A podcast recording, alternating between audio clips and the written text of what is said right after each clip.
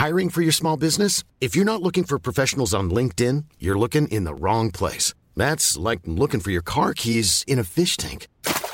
LinkedIn helps you hire professionals you can't find anywhere else, even those who aren't actively searching for a new job but might be open to the perfect role. In a given month, over 70% of LinkedIn users don't even visit other leading job sites. So start looking in the right place. With LinkedIn, you can hire professionals like a professional. Post your free job on linkedin.com slash people today.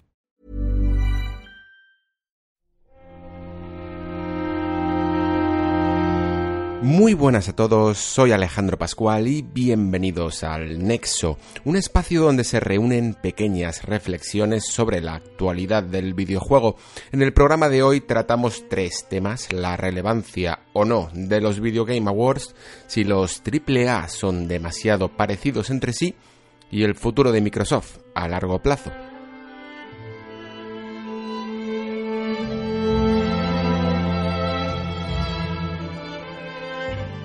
Si mis cálculos son correctos, este programa se publicará un día antes de los Video Game Awards.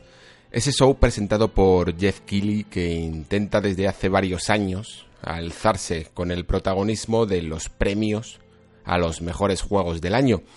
Y la verdad es que lo consigue porque cada edición atrae más miradas. Pero claro, la cosa tiene algo de truco, ya que muchas de esas miradas van en el fondo desviadas a los grandes anuncios de nuevos juegos y novedades de los ya conocidos que se presentan en la gala, hasta tal punto que yo diría que cada año hay más espacio para ello que para los propios juegos premiados. De hecho, en alguna que otra edición, los premios se han dado tras los bastidores, incluso anunciados simplemente por el presentador sin nadie que fuese allí a recoger un premio físico. ¿Qué importa, no? Si total, eh, lo único que quiere saber el público es quién ha ganado el juego del año, ¿no? Pero, ¿es este el verdadero juego del año? En las últimas ediciones, el premio se lo han llevado juegos como The Walking Dead, GTA V, Dragon Age Inquisition, The Witcher 3, Overwatch y Breath of the Wild, Zelda Breath of the Wild. Y creo que todos podemos estar de acuerdo en unos, por ejemplo, y no en otros.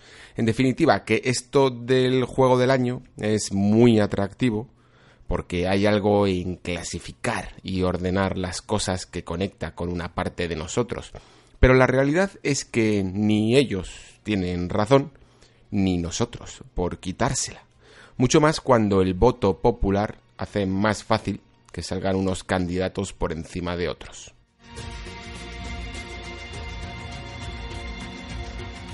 Por todo ello, hablo de los premios ahora y no después, porque cuando se celebren los Video Game Awards, pues todos vamos a estar más pendientes de esos anuncios, de esas World Premiers, que de los propios premios. Y ojo, que hacemos bien. En cuanto a la importancia de los premios, casi me gustaba más el formato que había antes en el que cada revista otorgaba su GOTI particular. Se sigue haciendo, mm, pero bueno, es menos importante que antes. Gracias a esto, se empezó a conocer el nombre de un juego bastante desconocido, por ejemplo, como Demon Souls, porque una revista grande, mm, como fue GameSpot, le dio el premio a Juego del Año en 2009. ¿Os imagináis esto en los Video Game Awards? Pues claro que no, porque el premio de hecho de estos en 2009 fue Uncharted 2, que era la opción más lógica. En resumen, que si os gustan los premios del año, pues echad un ojo si queréis a los Game Awards y a las revistas que hagan estos premios, pero también escuchad podcasts que os gusten o youtubers que digan sus favoritos.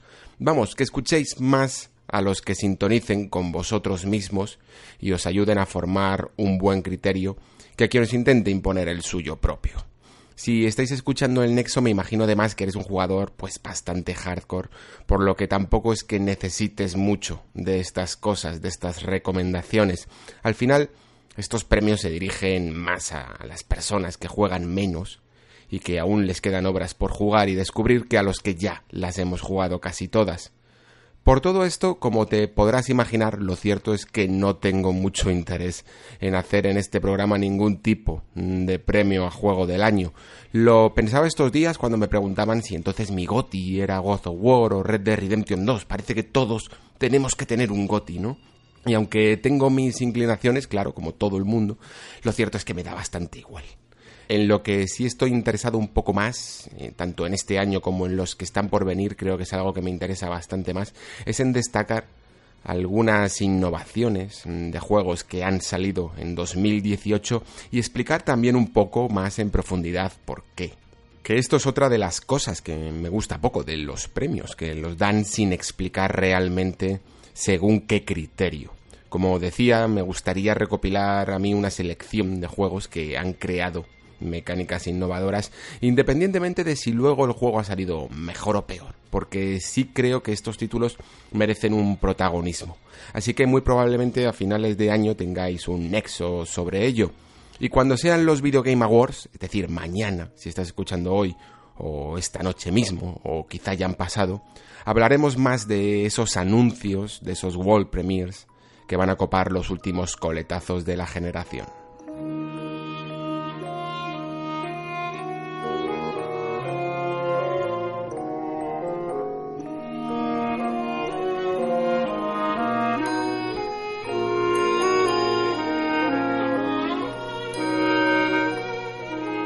Este es un programa un poco atípico, vamos a tratar varios temas, algunas veces tendrán ciertas conexiones, algunas otras veces no lo tendrán tanto, pero bueno, también hay que bajar un poco el nivel que la verdad es que hemos estado intensos y bastante profundos en los últimos nexos.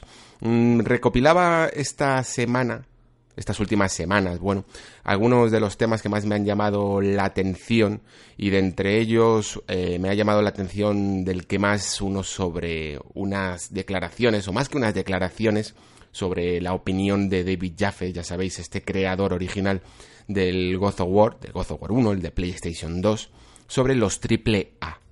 La verdad es que David Jaffe últimamente, por eso no decía declaraciones, porque es que ya no da declaraciones.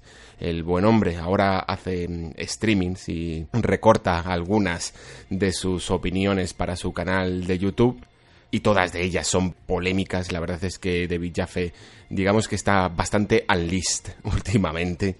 Y entre todas las opiniones extremas, pues está la que tiene sobre los triple A. Parece que David Jaffe, eh, yo no lo sabía, pero es bastante defensor tanto de la realidad virtual como de la innovación. Y una de las cosas que decía, en concreto lo hacía sobre Uncharted, comparando Uncharted 1 con Uncharted 4, diciendo básicamente que en el fondo son los mismos juegos. Y bueno, pues podrías estar de acuerdo con ello o podrías no estarlo, pero entre sus ejemplos, pues uno de lo que ponía era que en un Uncharted siempre hacías lo mismo, ¿no? Pues que tenías secciones de disparos, que los disparos eh, basados en coberturas eran prácticamente iguales, que tenías escenas de acción espectaculares y que tenías escenas de, pues, de escalada o de saltos, ¿no? Y visto desde el prisma eh, de David Jaffe, Podemos pensar que, sí, que algunos AAA son bastante clónicos, pero también es cierto que dentro de unas secuelas, como puede ser Uncharted 4 con respecto a Uncharted 1, eh, dentro de una misma saga, quiero decir, es bastante lógico que todo siga un mismo patrón, ¿no? Al fin y al cabo estamos un poco acostumbrados a que si queremos más de lo mismo, venga un 2 o un 3 o un 4 o un 13 después del nombre. Y probablemente es normal, no nos cansamos de algunas mecánicas, no nos cansamos del impacto que nos pueden dar algunos juegos y sencillamente queremos más, ¿no? Pero en esta diatriba pues sí que podemos llegar a reflexionar un poco, un poco más sobre el asunto, sobre si las secuelas parte de compartir ciertos personajes, podrían permitirse la opción de, de cambiar, ¿no? En The Last of Us y The Last of Us 2, por ejemplo, vemos que en el fondo, aunque, el aunque la segunda parte no haya salido, mm, vamos a ver que prácticamente sigue la, estela del primero, ¿no? Y seguro que mucha gente está contenta con ello. Curiosamente, hablando de David Jaffe, pues su, tanto su God of War 1 como el 2 y el 3 y Ascension y las versiones portátiles se diferencian de lo que propuso el siguiente God of War, lo que se le llama reboot. Pero curiosamente, God of War Reboot, o este God of War que ha salido en 2018, no es tanto un reboot por lo menos narrativo. No es como, por ejemplo, ese Tomb Raider de 2013, en el que prácticamente se volvía a contar toda la historia de Lara bajo unas mecánicas un poco más diferentes, ¿no? En el fondo, no olvida todo su pasado, sencillamente sigue adelante con el tiempo. Con lo cual, God of War Reboot o 2018 se le podría llamar perfectamente God of War 4 o God of War 5 o como queráis. Se le podría perfectamente haber puesto un número detrás.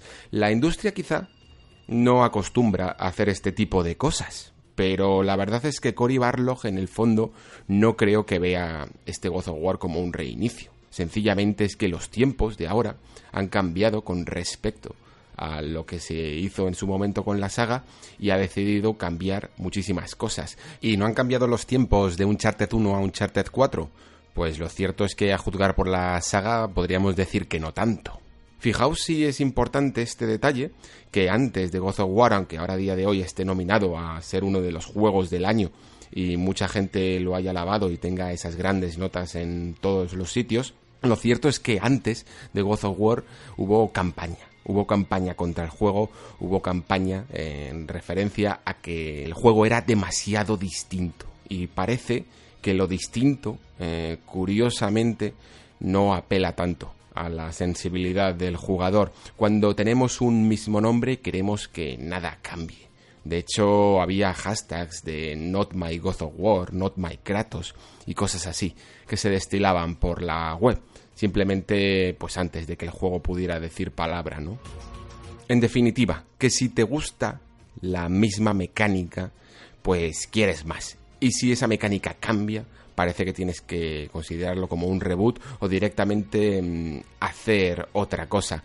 Pero Jaffe en el fondo, aunque pueda errar en querer absolutamente siempre ideas nuevas, porque las ideas nuevas en el fondo se venden caras, las que al final salen a la luz, porque evidentemente todo el mundo tiene buenas ideas, todo el mundo puede tener una buena idea para un videojuego, pero Jaffe está obsesionado con el estancamiento de estas ideas. Y a lo mejor ahí sí que puede llegar a tener un poquito de razón.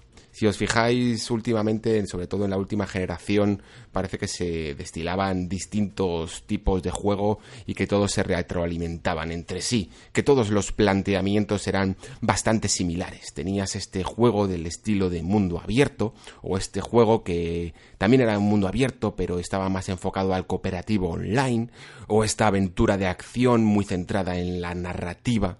Y lo que quiero decir es que en el fondo los jugadores es normal que siempre demandemos un poco más de lo mismo, porque no somos diseñadores, no somos desarrolladores, con lo cual nos es un poco difícil quizá imaginar conceptos nuevos, ¿no? mecánicas nuevas. A lo mejor si te pones a pensar mucho, pues llegas a encontrar una mecánica que pueda llegar a ser algo revolucionaria, aunque difícil de hacer.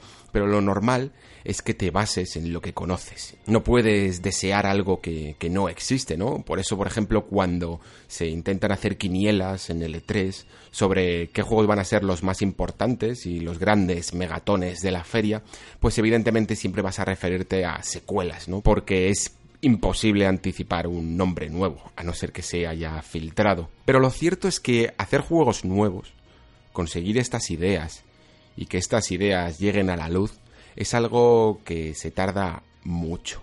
Cuando un estudio hace una secuela, además, se pierde un poco la oportunidad de traer una idea nueva. Por eso, aunque, por ejemplo, Naughty Dog esté haciendo un inmenso trabajo, que seguro que lo está haciendo con The Last of Us 2, en el fondo yo siempre pensaré que es una pena que igual que salió The Last of Us por hacer algo diferente a Uncharted, no pueda salir otra cosa distinta por hacer The Last of Us 2. Con Kojima, por ejemplo, esto lo vemos bastante claro. Kojima estuvo durante prácticamente dos generaciones haciendo Metal Gears, dos generaciones o incluso más. Y era básicamente porque casi estaba prisionero en Konami, aunque el pobre gritara y dijera que quería hacer alguna cosa nueva, lo cierto es que Konami aún lo único que le interesaba era seguir exprimiendo la gallina de los Metal Gear.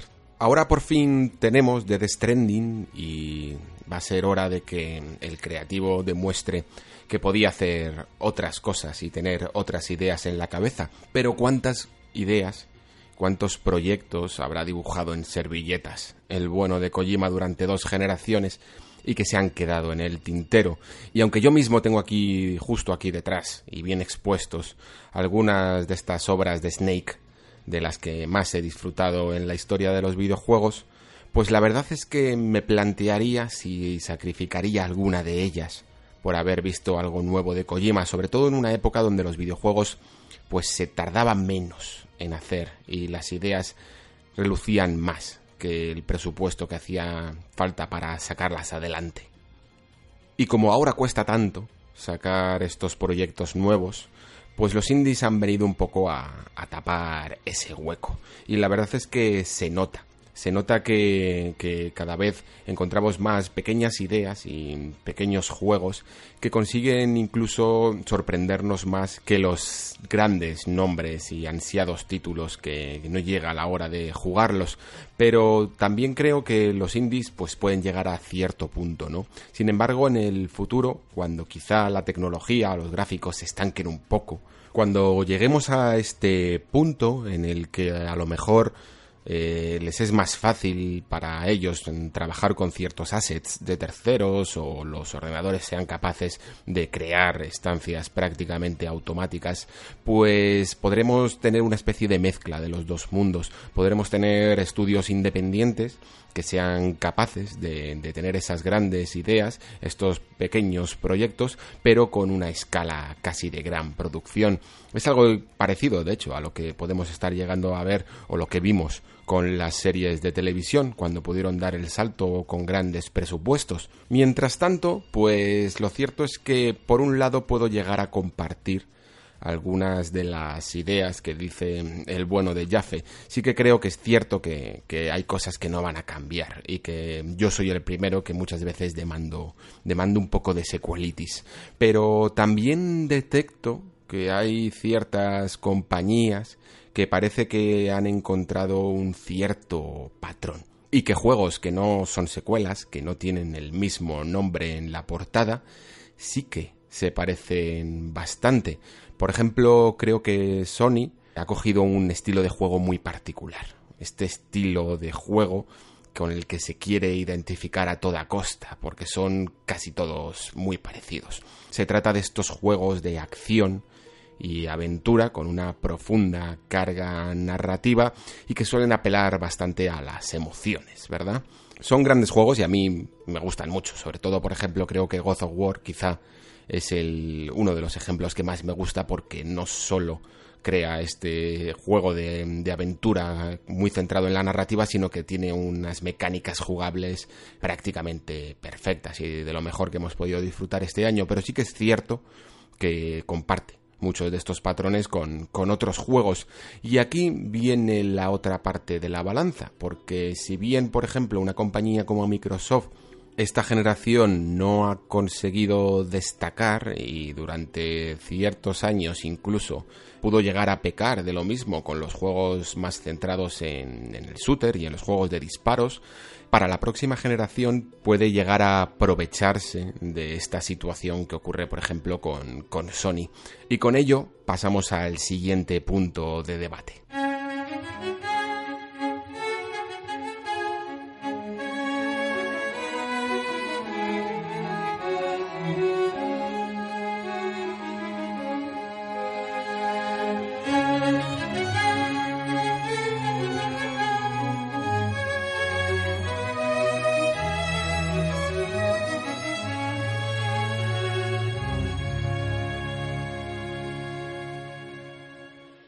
Microsoft lleva un año, yo diría, o incluso más probablemente, aunque nosotros más o menos lo estemos sabiendo desde el pasado E3, comprando estudios sin parar.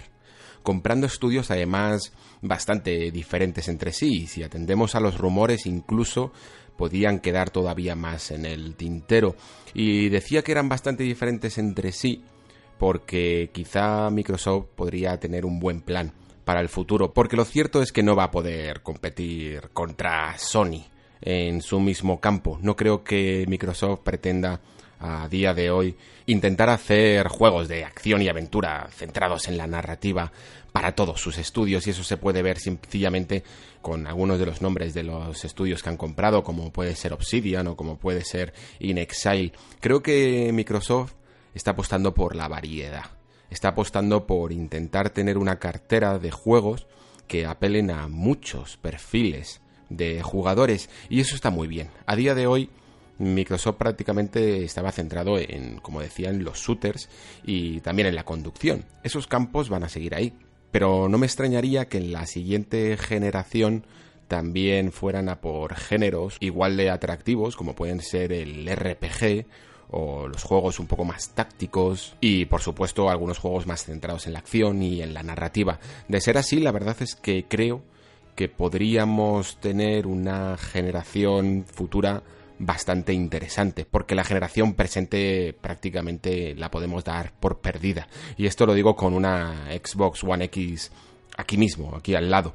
Pero ya lo vimos en el X018. La gran noticia con la que cerró el evento fue en el fondo la compra de un estudio. Y no había mayores juegos, mayores anuncios que hacer porque todo se está preparando para la siguiente generación. Unido además a esta generación, a esta buena cartera de títulos, se une la idea del Game Pass, que la verdad es que lo veo como un, el verdadero modelo de negocio a la hora de, de suscribirse a un servicio. Engloba todo tipo de juegos y tiene la equivalencia también de las producciones de Netflix por parte de la propia Microsoft. Es decir, que vas a poder tener un buen catálogo de third parties, mientras que Microsoft va a nutrir eh, todo este catálogo de, de sus propios first party. La verdad es que este Game Pass es tan bueno como se dice que es. Mm, es tan bueno que en el fondo deja a otros servicios como el propio PlayStation Plus o el Origin Access o que también estaba bien pero que era solo de Electronic Arts un poco en evidencia. Pero ojo, que yo sigo pensando que el Game Pass va a tener un poco de truco y que el día de mañana, si bien ahora es muy atractivo y por su precio sobre todo, que cuesta 10 euros al mes y hay un montón de ofertas en lo que puedes conseguir por un euro o dos euros, el día de mañana, cuando ya tenga un buen núcleo de usuarios, va a ser más caro. Es lógico, mm, estamos hablando de que ahora mismo cuesta tanto menos que un servicio como Netflix y los videojuegos siempre han sido más caros que las películas. Así que digamos que es mejor hacerse a la idea ya de que si por ejemplo el PlayStation Plus subió de precio, el Game Pass también lo haría la próxima generación.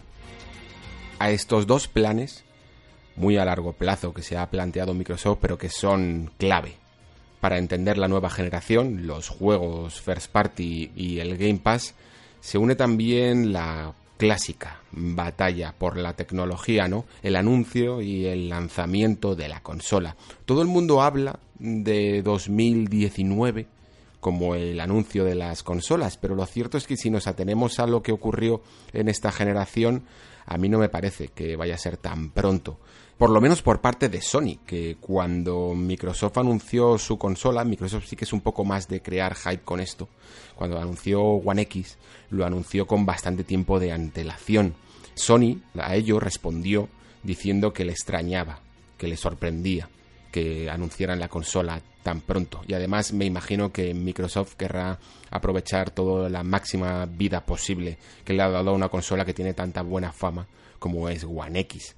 Así que yo me esperaría a que suponiendo como parece que el final de 2020 va a ser el lanzamiento de las nuevas consolas, podemos tener a principios de 2020 ese lanzamiento. Pero bueno, ya sabéis que en cualquier momento puede saltar la liebre y si bien una se lanza antes a por ello, la otra le puede seguir.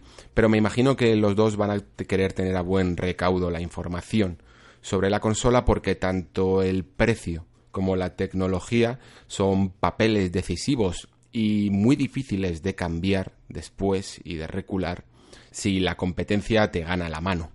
Así que, en definitiva, pues auguro un buen futuro para Microsoft y sobre todo por un plan que ha costado lo suyo, ha costado sudor y lágrimas. Phil Spencer venía a ser llamado como el gran salvador de todo este desastre que había sido para Microsoft a principios de generación sobre todo, y mucha gente incluso había llegado a perder la fe por el camino, porque no parecía remontar ni parecía haber ciertos cambios, pero ahora los estamos notando. Y al igual que ocurrió con Wii U en su momento, muchas veces es necesario casi sacrificar unos años presentes para hacerlo mejor en el futuro. Así que auguro que el futuro es esperanzador para Microsoft. Están apostando muy fuerte para ello. Vamos a tener un comienzo de generación, yo creo que de los mejores que se van a recordar en la industria del videojuego a lo largo de, de toda la historia y además no solo creo que vaya a ser un buen futuro para Microsoft, sino que si todo apunta como parece, puede ser una de las mejores generaciones, porque esta generación ha sido buena, eh, dentro de lo que cabe, aunque ha habido muchas críticas, la verdad es que no las comparto, creo que hemos tenido grandes juegos por el camino, quizá menos en número, a lo mejor, aunque vamos a tener unos próximos dos años muy muy abultados, pero sí que es cierto que teniendo en cuenta que Sony prácticamente ha dominado toda la generación, pues hemos perdido cosas por el camino. Hemos tenido a una Microsoft floja que le ha costado levantar y entender su propia filosofía y hemos tenido una generación partida, por decirlo así, de Nintendo en el que Wii U no había funcionado y Switch se puede considerar intergeneracional, por decirlo así, porque nos está acompañando esta generación, pero también nos acompañará la siguiente. Así que en 2020, con una Microsoft en alza, una nueva PlayStation que va a querer competir y que es consciente de que no lo va a tener tan fácil. Y la propia Nintendo Switch ya ha cogido el pulso a la máquina. Diría que cuanto menos podemos tener una de las generaciones más interesantes de la historia.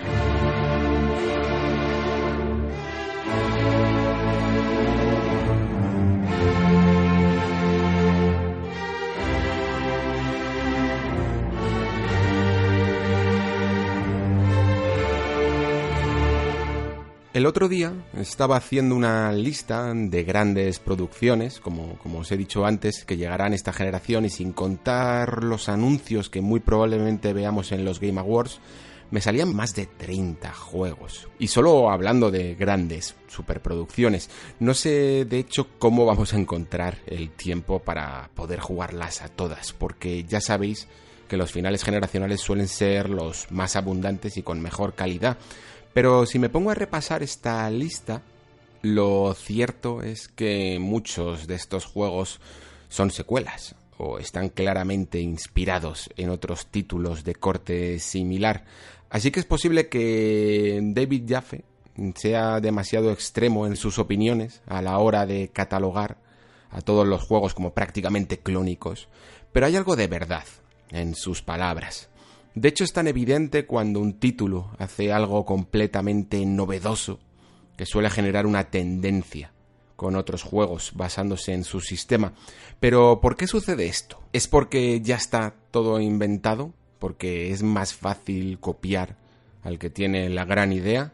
Es fácil, de hecho, sentirse atraído por las historias de inspiración de grandes artistas como Hidetaka Miyazaki o Fumito Ueda, cuando se inventan sus mundos ¿no? y sus sistemas, cuando nos cuentan las claves que les motivaron a crear grandes obras como las que ha realizado Front Software o el Tímico.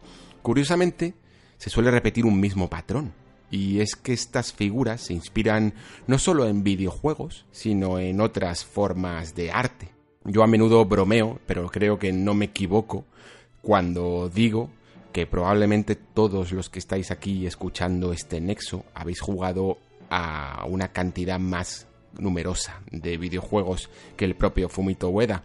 Porque, como digo, estas figuras no solo juegan a videojuegos, sino que consumen muchas otras formas de arte. Y a veces incluso tienen más influencias de estas otras ramas que de la de los propios videojuegos. En el caso de Miyazaki, es bastante asiduo a la literatura de todo tipo, desde la ficción, la poesía y los juegos de rol de lápiz y papel, y Ueda con lo mismo con la pintura o con la arquitectura. El propio Kojima dice estar hecho casi al 100% de cine. Y estas cosas se reflejan en sus videojuegos. Cuando el creador se inspira al 100% en la industria, en los videojuegos, casi de una forma endogámica, pues es lógico que todos los videojuegos que haga se parezcan un poco entre sí.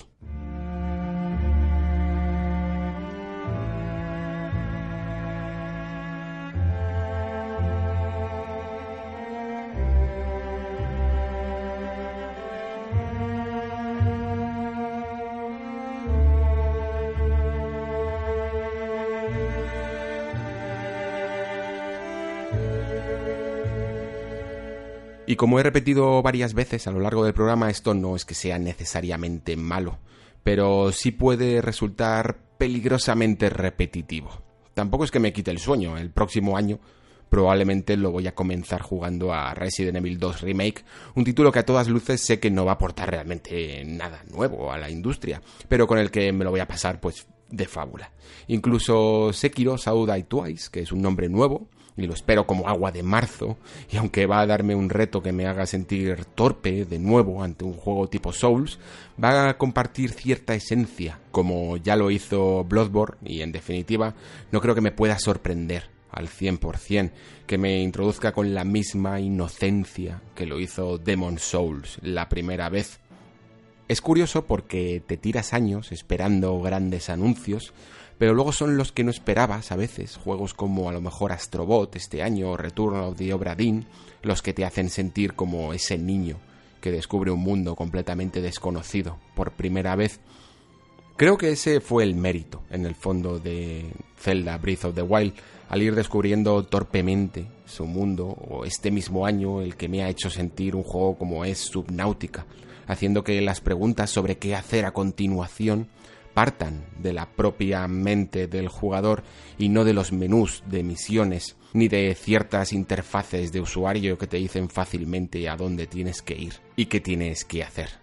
Así que espero que de entre esos juegos que se anuncien en los Game Awards o los que ya se han anunciado para el próximo año haya al menos uno que le quite la razón a David Jaffe, que sea completamente memorable.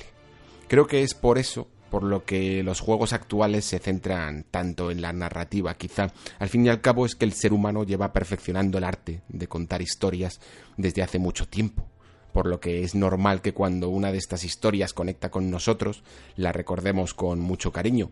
Pero el arte de perfeccionar el juego, el juego como disciplina y sus mecánicas, no solo para hacerlo divertido además, sino también como un viaje de sentirte completamente perdido en un mundo a llegar a ser todo un maestro, pues es un arte relativamente nuevo.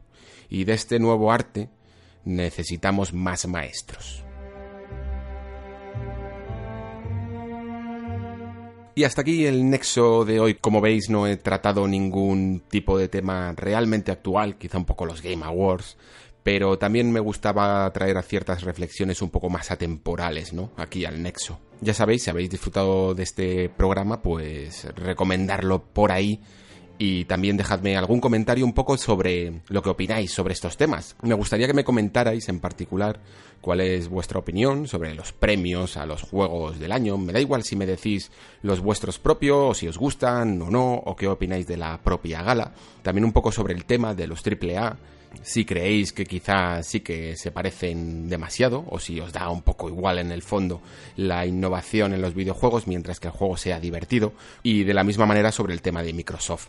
Comentadme vuestras impresiones y intentaré pasarlo para el próximo programa y responderos a vuestros comentarios. De momento lo dejamos aquí hasta una cita muy muy temprana, probablemente después de que haya pasado la resaca de los Game Awards, para comentar algunos de los anuncios de la feria. Sin más, se despide Alejandro Pascual, hasta el próximo Nexo.